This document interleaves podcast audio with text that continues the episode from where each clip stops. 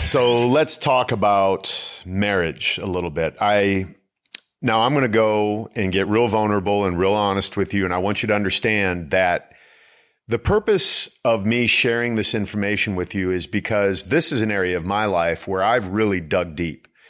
And I know fitness is an area where most men who aren't experiencing the success they want in the area of their body and how they look and the energy levels and all of that, it's simply because they haven't dug deep enough yet. Oftentimes, people will kind of disassociate themselves with me in regards to how I approach fitness because they'll say, well, you don't understand. You don't understand what it's like to struggle and push through. I do. I absolutely do because struggling and pushing through isn't a silo type of thing.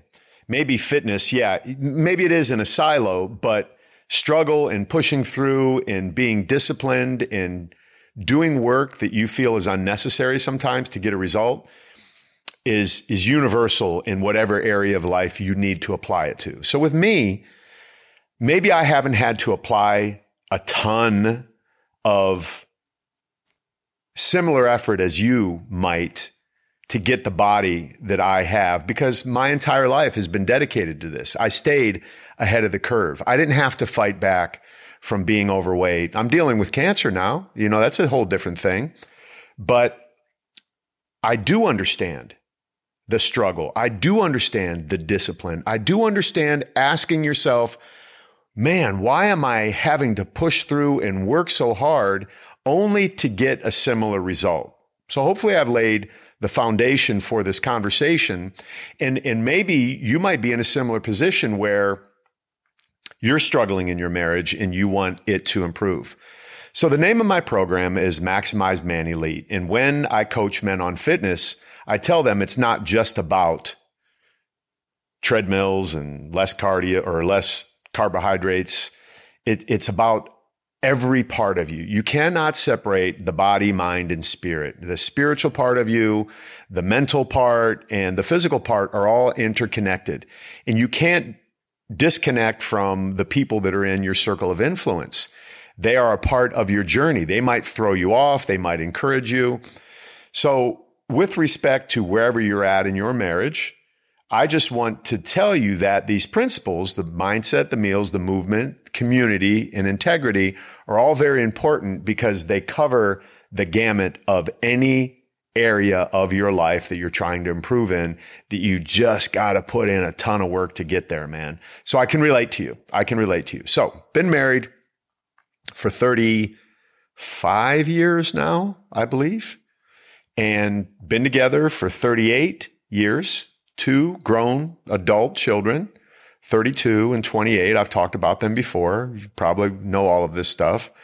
But I would say that the last 13 years of my marriage have been a struggle that I believe, in all honesty, a lot of men would have just walked away. A lot of men would have just said, you know, I'm done. This is too hard. I don't want to do the work.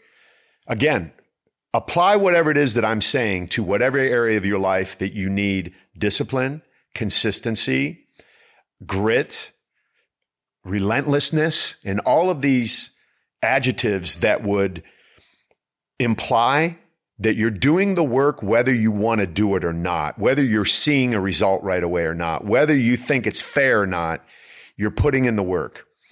So the past 13 years have been a bit of a struggle. And I am now facing a situation in my life that is is something I never thought that I would with this diagnosis of prostate cancer.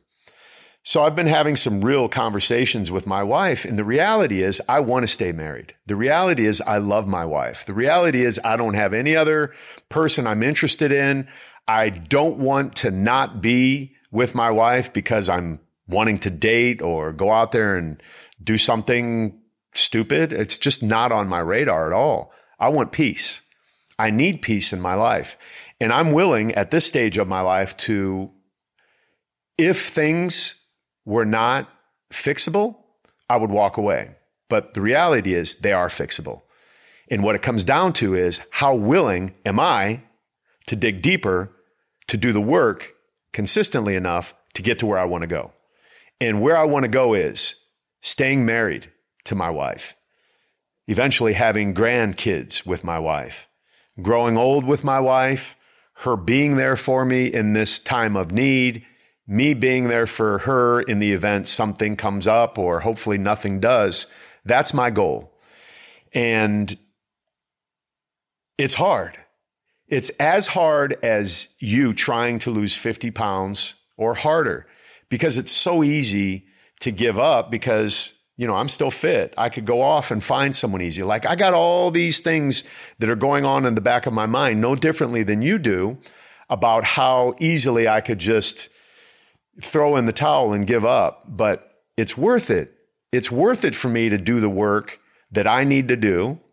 That includes being patient. That includes being steadfast and being strong, being vulnerable, being honest, being willing to be coached, to being willing to be wrong, being willing to admit when I'm wrong and push in when I need to push in, being there for my wife when she's not capable of being there for herself. So it's something that I have learned so much from. And as weird as it sounds, just like my diagnosis, I'm grateful for the struggles that I've had in my marriage because it only makes me a better coach. It only makes me a better father. It only makes me a better friend. It just makes me better all around. As horrible as it's been at times, as much as I just wanted to say, I'm done, I'm throwing in the towel, I'm proud to say that I haven't. And today is the only day that I have to live. And today is a good day. I woke up, we're getting along. We have come to a conclusion that we both really need to only focus on ourselves.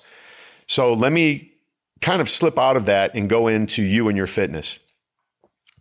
You can't blame McDonald's. You can't blame your family, your genetics. You can't blame your office for bringing donuts in. You have to take full responsibility for where you're at, wherever you're at, and understand that the only thing that you should be focusing on is what you can do differently, what you can do better, what you can do to not repeat past behaviors that would end up in the same situation as before. I'll give you a really quick story. My wife and I were driving to Los Angeles the other day to go see my godson, Titan O'Hearn. And we were headed up there, and this song came on that really described the way I was feeling in the moment because the night before, we just had a misunderstanding, a fight, a disruption, a dis ease in our relationship. And I wanted to talk. But I know from past that my wife will cry, and that's not saying it's a bad thing. She just will. And this song came on, and her crying, she didn't want to show up there with tears and mascara and all that sort of stuff. So, song came on, absolutely described the way I feel. Can't remember the name of it. I, will if I remember it, I'll, I'll post it up on the show notes, and you can listen to this song. But I sent it to my best friend afterwards, I said, listen to the lyrics of this song because it really describes how I feel. So when the song ended, I just said, wow. And there was silence in the car. I said, I've never really listened to the words of that song, but it describes exactly how I feel. And it wasn't good. It wasn't one that said, Hey, I'm happy. I love being married or anything like that. It was, I don't know if this is going to work out. I don't know if I'm the right guy for you anymore. I don't know if we have grown apart in our relationship and it's time for us to go. Maybe there's someone better for you out there. So then I kind of peeked over at her real quick and I said, Did you listen to that? And she said, Yeah. And it was complete silence. And if you've ever been in a sales situation, you know that when you make the close, the next person to talk loses. So if I was selling you a car, I said, Hey, do you want to pay cash check or credit card for this car?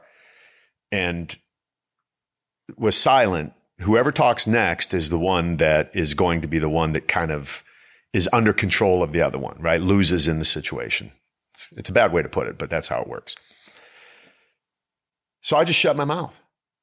And it seemed like an eternity. We must have drive for five miles, drove for five miles. And she said, I know you want me to talk about that song, but I don't want to talk about it. And here's where I made the right move because typically in the past, what I would have done would have been pushed. Said, come on. This is how I feel. This is what I want. This is what I need. But I knew if I did that, we would get all of what we got in the past. It would have ended up being in a fight. We're an hour away from our destination. The energy would have been ugly between us. So I shut my mouth. I didn't say a word. Inside, I wanted to. In my mind, I was rationalizing. Don't you know how I feel? Don't you know what I want? Don't you know these are my feelings? I just shared with you something so vulnerable and you don't want to talk to me? Like this is what I would have done in the past. But I didn't because I didn't want to end up fighting. And I knew she needed time to sort through in her mind, whether I understood it or not, or whether I could relate to it or not, it didn't matter because history has proven that if I would have done what I always do, then we would have ended up doing what we've always done. That would have been getting in a fight. So I didn't say a word. And we got to our destination. Everything was fine. We had a great visit. We got back in the car and I remained silent. I didn't say a word. We got about 20 miles down the road and she said, About that song. So we had probably, honestly, one of the best conversations we've ever had in 38 years.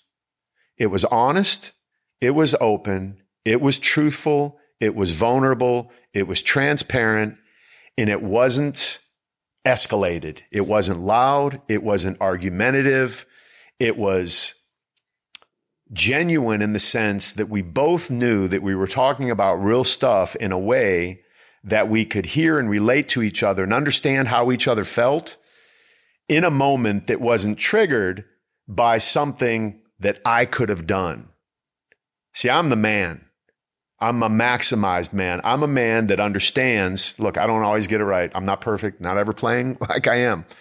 But I understood in that moment that if I pushed back all of the conversation, all of the need to be right, all of the need to be heard and felt and appreciated, and all of these things that I've told myself in the past, it wouldn't have gotten me what I wanted. And I got exactly what I wanted by not doing what I always do. So, whatever area of your life you're getting a similar result, you need to sit back and all of the commotion in your mind, all of the feelings in your gut, all of the energy that is just welling up in you, you need to control that. Get on the balcony and observe yourself from a different position and go, what can I do differently? What's my next best move? How can I approach this in a way that I'm going to get an outcome that is going to get me the result that I want? So today I'm happy to say, like I said just a few minutes ago, that it's been a good day today. My wife understands, I understand, and I have made it very clear. I don't want to go anywhere. I want to stay with my wife. I've got a beautiful wife. She's an awesome person, but she is not perfect either. And there's not a person on this planet who is. In the sooner we realize that and understand that and only look at the areas of our life that we can improve, whether it's in fitness, finances, family, faith, fun, whatever it is. What can you do to improve? You, you alone. That is it. Just you. And if you trust the other person in the relationship to do the same thing, there's absolutely no way that you can have a negative outcome. So let me bring this back to fitness as I close. So understanding that if you modify your approach to fitness, like if last year your resolution was to lose weight and whatever you did didn't result in weight loss, then what can you do differently? Even though your gut tells you, I know I need to do this, I should do that, whatever it is that you have going on, if that approach didn't work, how can you change it? Maybe you need a coach. Maybe you need a new gym. Maybe you need a fitness piece of equipment at your house.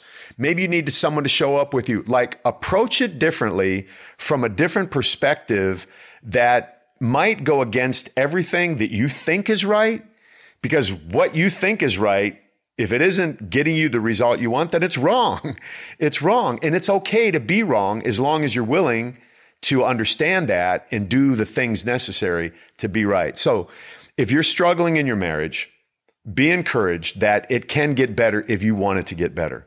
This whole proposition of 50 50 is just BS. It's 100, 100%. If you're both not in 100% in wanting it to improve and understanding that the person on the other side of the equation might have a harder time, might have a harder time than you do making the improvements that you've made. That's really where it is in my relationship with my wife. It's easier for me to do these things of discipline because I have disciplined myself in the area of fitness, and it's easy for that to spill over in this area of marriage.